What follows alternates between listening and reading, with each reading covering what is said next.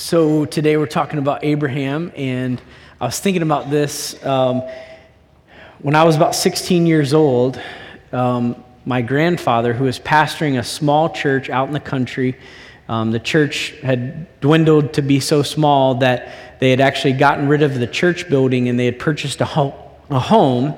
And the parsonage was upstairs, the church was in the basement. So that's kind of how this church uh, functioned.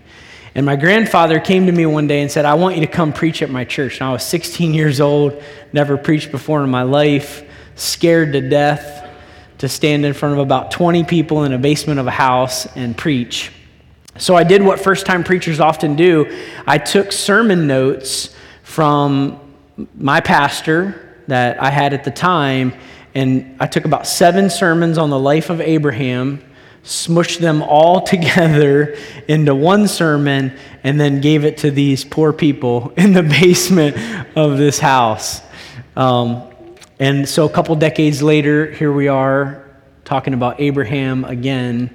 Um, because there's a lot to learn from this Old Testament patriarch. I was thinking about it last night that I've probably preached on Abraham dozens and dozens of times over the last 20 years. And just this week, as I was studying this story again, just learning something new that I'd never really seen before. And I love that about the Word of God, that we can encounter the Word of God again for the first time, and God speaks to us because it's a living document. So, this morning we're going to talk about Abraham. Last week we talked about Noah because we're in this series for the summer called By Faith. We're looking at Hebrews chapter 11 and we're talking about some of the characters in this passage of Scripture. And we're really trying to learn about faith and what it means to be people of faith. And last week we talked about Noah and we really focused in on three key lessons from Noah's story. We talked about the fact that faith is rooted in relationship. The people that are in Hebrews chapter 11 are there because they did bold things for God, but they didn't do bold things for God because they had confidence in themselves and so they went out and tried great things for God. They did bold things for God because they had confidence in God, the one who was inviting them to do these bold things on his behalf. And so they trusted God and they did what God told them to do. And so faith is rooted in relationship. If we want to be people of faith, we have to cultivate our relationship with God. We talked about the fact that faith is a verb, that it's action, that it's obedience, that the people who are in Hebrews chapter 11 are not in there just because they believed in God somewhere in their past and they decided to put their trust in Him.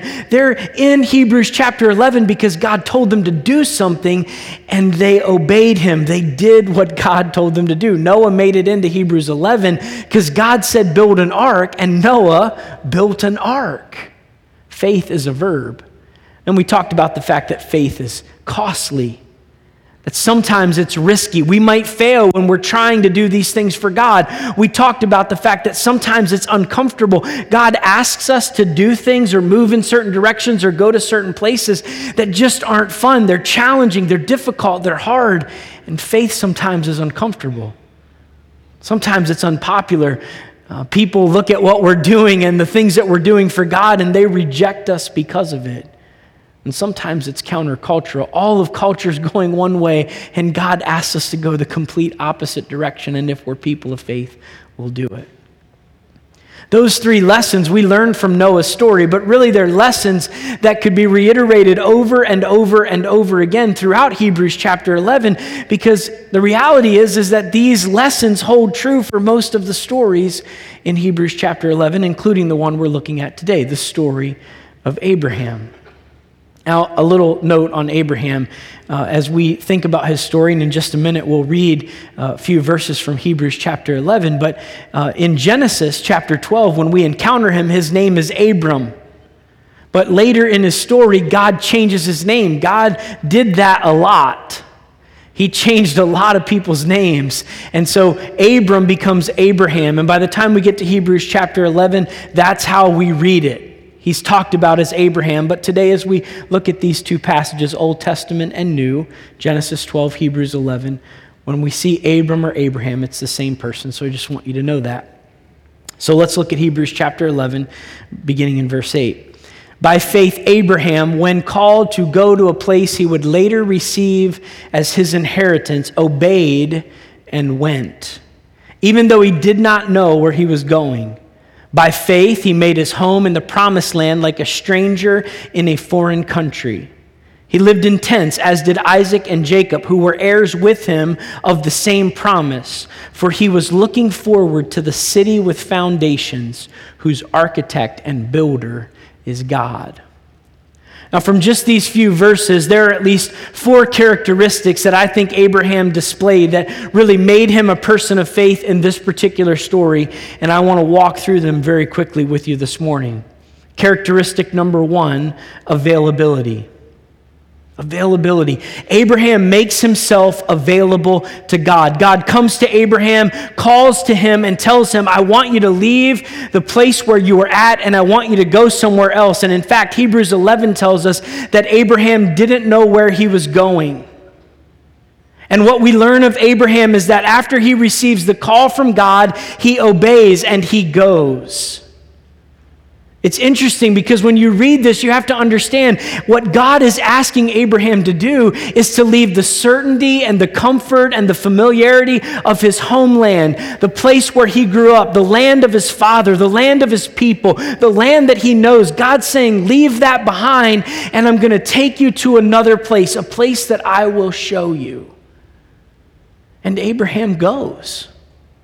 One commentator says that he goes with the call of God still ringing in his ears. Even before God is finished speaking, it almost seems as if Abraham is ready to go and he's beginning the journey. Why could Abraham do that? Because he made himself available to God. He was open to God. When God wanted to speak to him, Abraham was ready to hear.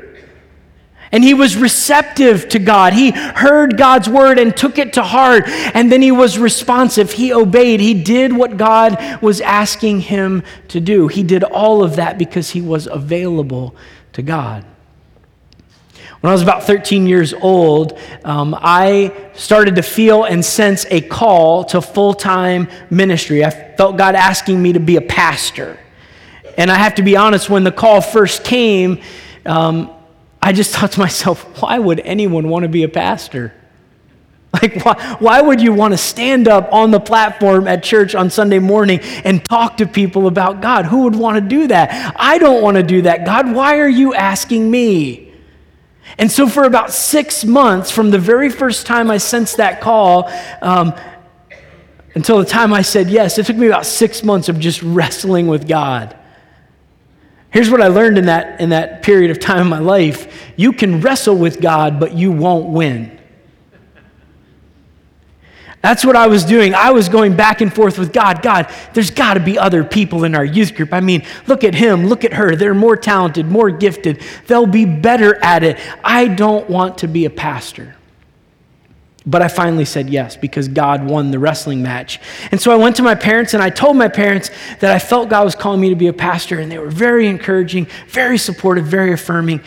And the very next Sunday, I went to my pastor right after church was over. I kind of waited down front, and Pastor Tom got done talking with people, and um, we sat down in the pews right in the front of our sanctuary in Salisbury, Maryland. And Pastor Tom Bunning sat with me there, and I said, Pastor Tom, you're not going to believe this, but I think God's calling me to ministry. I think God's calling me to be a pastor. His very first response was, Well, I've known that for about six months. We're just waiting for you to come around on it because you have to answer your own call. In that conversation, Pastor Tom said something that I have never forgotten and I will never forget it. He said this to me, and I'd heard him say it before in a sermon, but he said, Your most important ability is availability. Because that's the ability that when you use it, you make all of the other abilities you have, you put them at God's disposal. That's a good word. It's a good word for us today to remember that in all of the abilities you have, your knowledge, your skills, your experience, your degrees, all of the wisdom you've gained through your experience, when you put all of that together, that's all great and it's all things that God's given you. But if you don't make yourself available to God, all of that doesn't make much difference for the kingdom because all of that is not at God's disposal.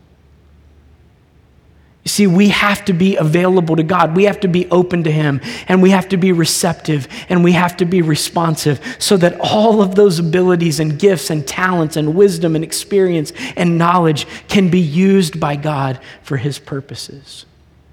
Abraham was able to be used by God as a person of faith because he was available to Him. Characteristic number two trust. These really go hand in hand. Abraham was available to God because Abraham trusted God. He trusted him. God's asking Abraham to do something that's really hard. Leave the land of your father, the land of your people, the things that you know, the things that are comfortable and certain and solid. Leave them all behind, and I'm going to take you on a journey, and I'm taking you to a place that I can't tell you about. He's asking Abraham to go on a journey with God to a destination unknown. Now, think about the trips that you take in your life. How many of the trips that you've taken in your lifetime you started with no destination in mind? You just left your house for a week of vacation, no idea where you're going, no idea what you're doing, where you're staying. You don't even know which direction you're going. For most of us, we don't do vacation that way. We have at least a landing point that we're going to. There are some of you who are super adventurous and you just leave and have no idea where the wind is going to take you, and you go, and more power to you. Okay, that's not how most of us do life. We like to have a destination in mind. We like to know where the trip is going to take us. Abraham didn't have that. In our world today, we've become accustomed to the TomTom that we suction cup to the windshield of our car, or we ask Siri for directions, or we pull up Google Maps and we want turn by turn directions to get us from where we are to where we're going. And GPS is just something that's become a part of our lives. Okay? Uh, my oldest son, Sean, and I, we got very familiar with our GPS a couple of months ago. Uh, back in March, during his spring break, we decided to take a trip to Canada. Most people go south for spring break where it's warm.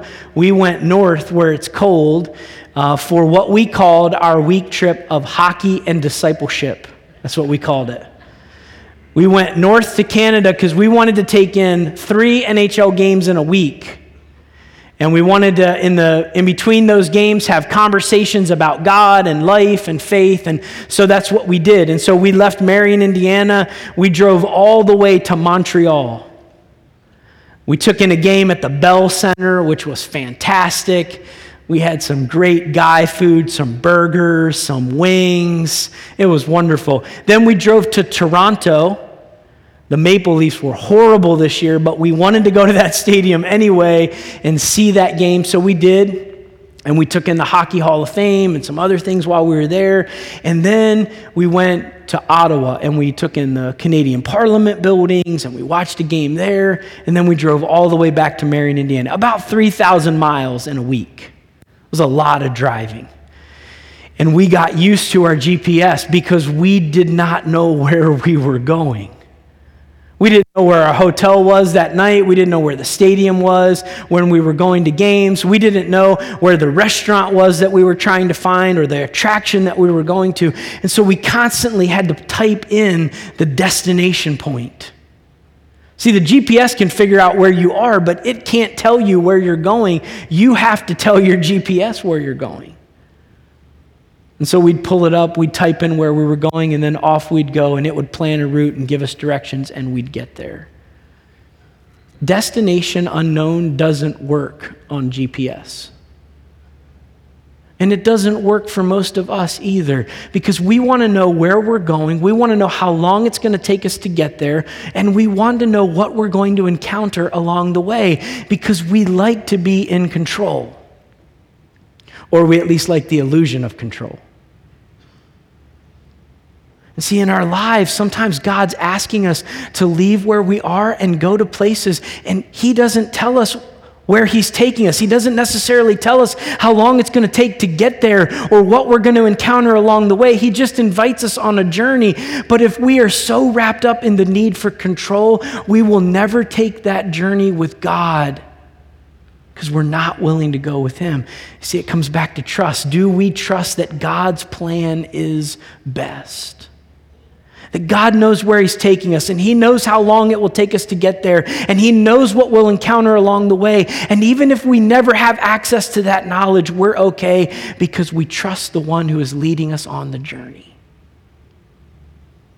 See, when God asks us to go to different places, we have all kinds of questions that go through our mind. Is this possible? Does this make sense? Can I do this? Will this work? And all of those might be good questions, but none of them are the most important question. The most important question is Is God leading me? And if God is leading me and we can say yes to that, then it doesn't matter what other questions are in our mind and it doesn't matter what the answers are. We can go because we know Him and we trust Him. Remember, relationship is foundational. You got to know the one that's inviting you on the journey.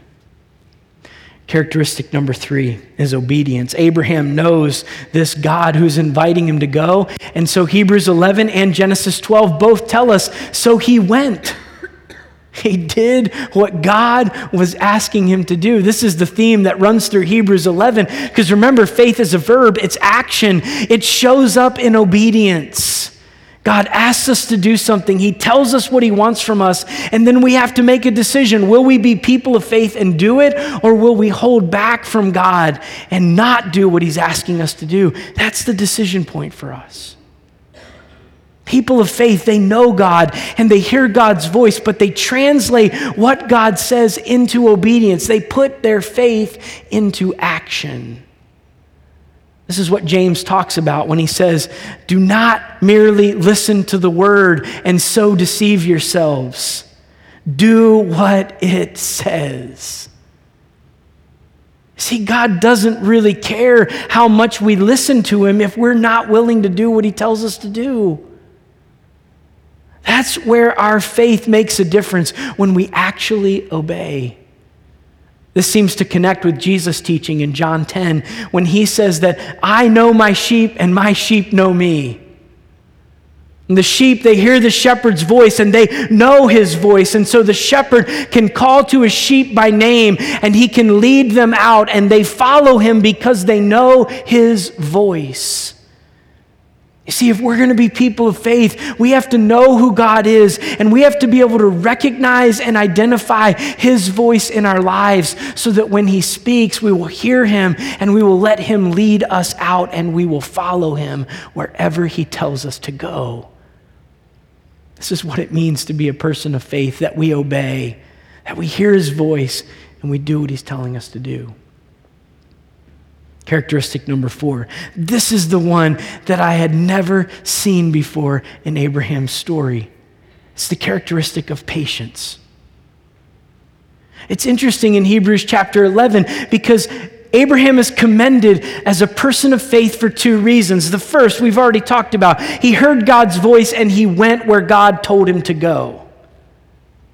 But then he is commended as a person of faith because when he got where God wanted him to be, right in the promised land where God was going to give him that land, he got there, and Hebrews 11 says that he lived there as a stranger in a foreign country and he dwelled there in tents.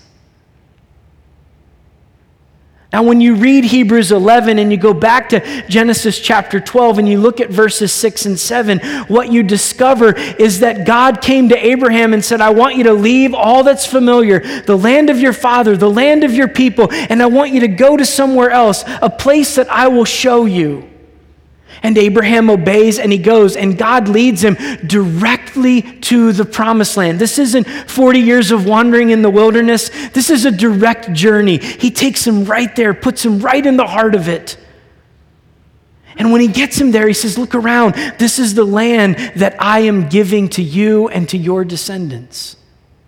It's a great promise of God. It is the promise that the Israelites will bank on when they're freed from Egypt, that God's taking them into the promised land, that He's going to give them the land that He promised to their forefather Abraham. Here's what I want you to see Abraham leaves what's familiar and certain, and he goes to the promised land. He gets there, and God says, This is it. This is what I'm giving you, but you can't have it.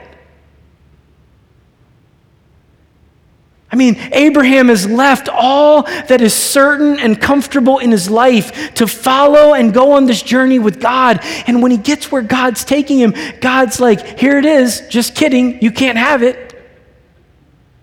In fact, I'm not even going to give it to your son. I'm not even going to give it to your grandson. You will have to wait generations for this promise to be fulfilled. See, the only plot of land that Abraham ever owned in the promised land was a tiny plot of land that he bought so he could bury his wife. And the rest of it he never owned, he never possessed. His son Isaac didn't possess it, and Isaac's son Jacob didn't possess it. The children of Israel would not take hold of the land until after Egypt, generations into the future. Yet Abraham was willing to receive God's promise and build an altar right in that place to acknowledge the Lord has spoken, and this is his promise to me and my descendants. And Abraham receives God's promise, even though it's never fulfilled in his lifetime. What is God asking you to do? That if you do it faithfully for the rest of your life, you might not see the fulfillment of the promise God's given you? And are you willing to do that thing if no fruit is ever borne while you're alive? Are you willing to put your hand faithfully to the task that God has given you, to be the person God's called you to be, and to be about the things that God has called you to be about, even if what you are doing is not for you or your day or your generation? What if it's for generations after you're gone? Are you willing to be faithful in that thing? See, what we learn from Abraham is this ability to be patient. God gave him a promise I'm going to give you this land, but Abraham never receives the fulfillment of the promise. He lives out all of his days and he never gets the land that God promised to give him. Yet Abraham was faithful. He was faithful to receive the promise, and he was faithful to live his life for God so that God's purposes could be fulfilled, not just in Abraham's life and in Abraham's day and in his generation, but for generations to come. How could he have that kind of patience? Hebrews chapter 11 tells us it's because he was looking ahead to a city with foundations whose architect and builder is God. I think that's the way the author of Hebrews is trying to tell us that Abraham had an eternal perspective. He wasn't just living for his day and his time and his life. He recognized that who he was and what he was doing was a part of God's bigger plan in the scheme of the world. And so Abraham was willing to faithfully play his part and receive a promise not for himself, but for the generations that would come later. I think this is an important word for us because we live in a time where now is the most important moment. I mean, I, I was thinking back just this a uh, couple weeks ago about the internet. I remember when I very first got my very first email address and I was like one of a few kids that I knew who had an email address. And our family got dial up internet. It took like eight minutes to connect. And I was thinking about the fact that I was sitting on my back porch with my uh, computer in my lap the other day, and I typed in a web address, and it took like three and a half seconds, and it was still loading. And I thought, what is going on with the internet today? We live in a time where now is the most important moment. And what if God is looking for people who have an eternal perspective? What if God's looking for people right now who will be patient? Because some of the things that God might want to do in our world might take generations to accomplish. And are we willing to live our lives in a way open and receptive and responsive so that we will faithfully put our hands to whatever God gives us to do, even if the fruit of that work is not borne out in our day and in our time?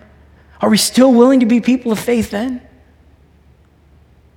Or are we only willing to be people of faith if we can see a return quickly?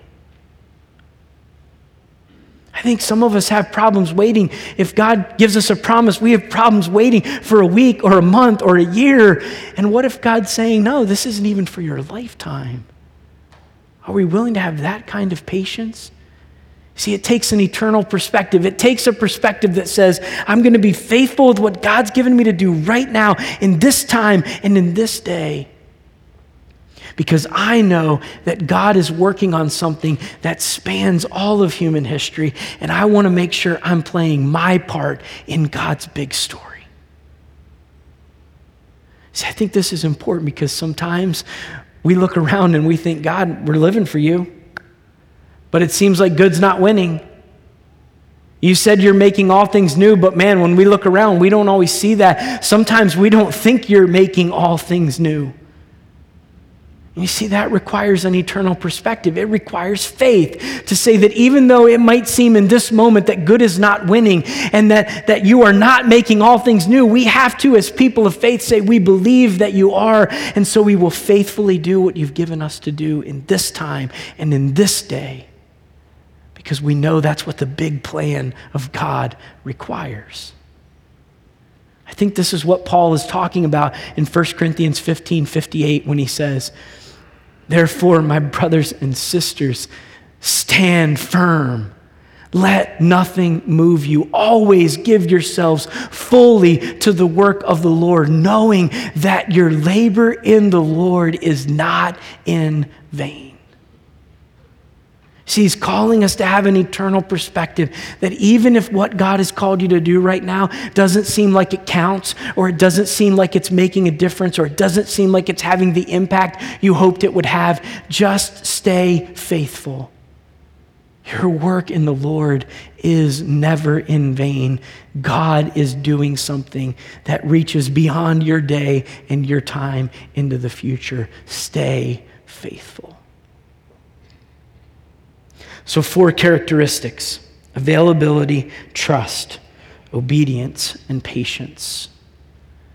As I thought about those four characteristics, I thought to myself, this sermon is like stating the obvious. You will hear those characteristics and you'll think to yourself, yes, those are all components of faith. And you'll also think, yes, as a person of faith, I want more of those things in my life. I assume that to be true of you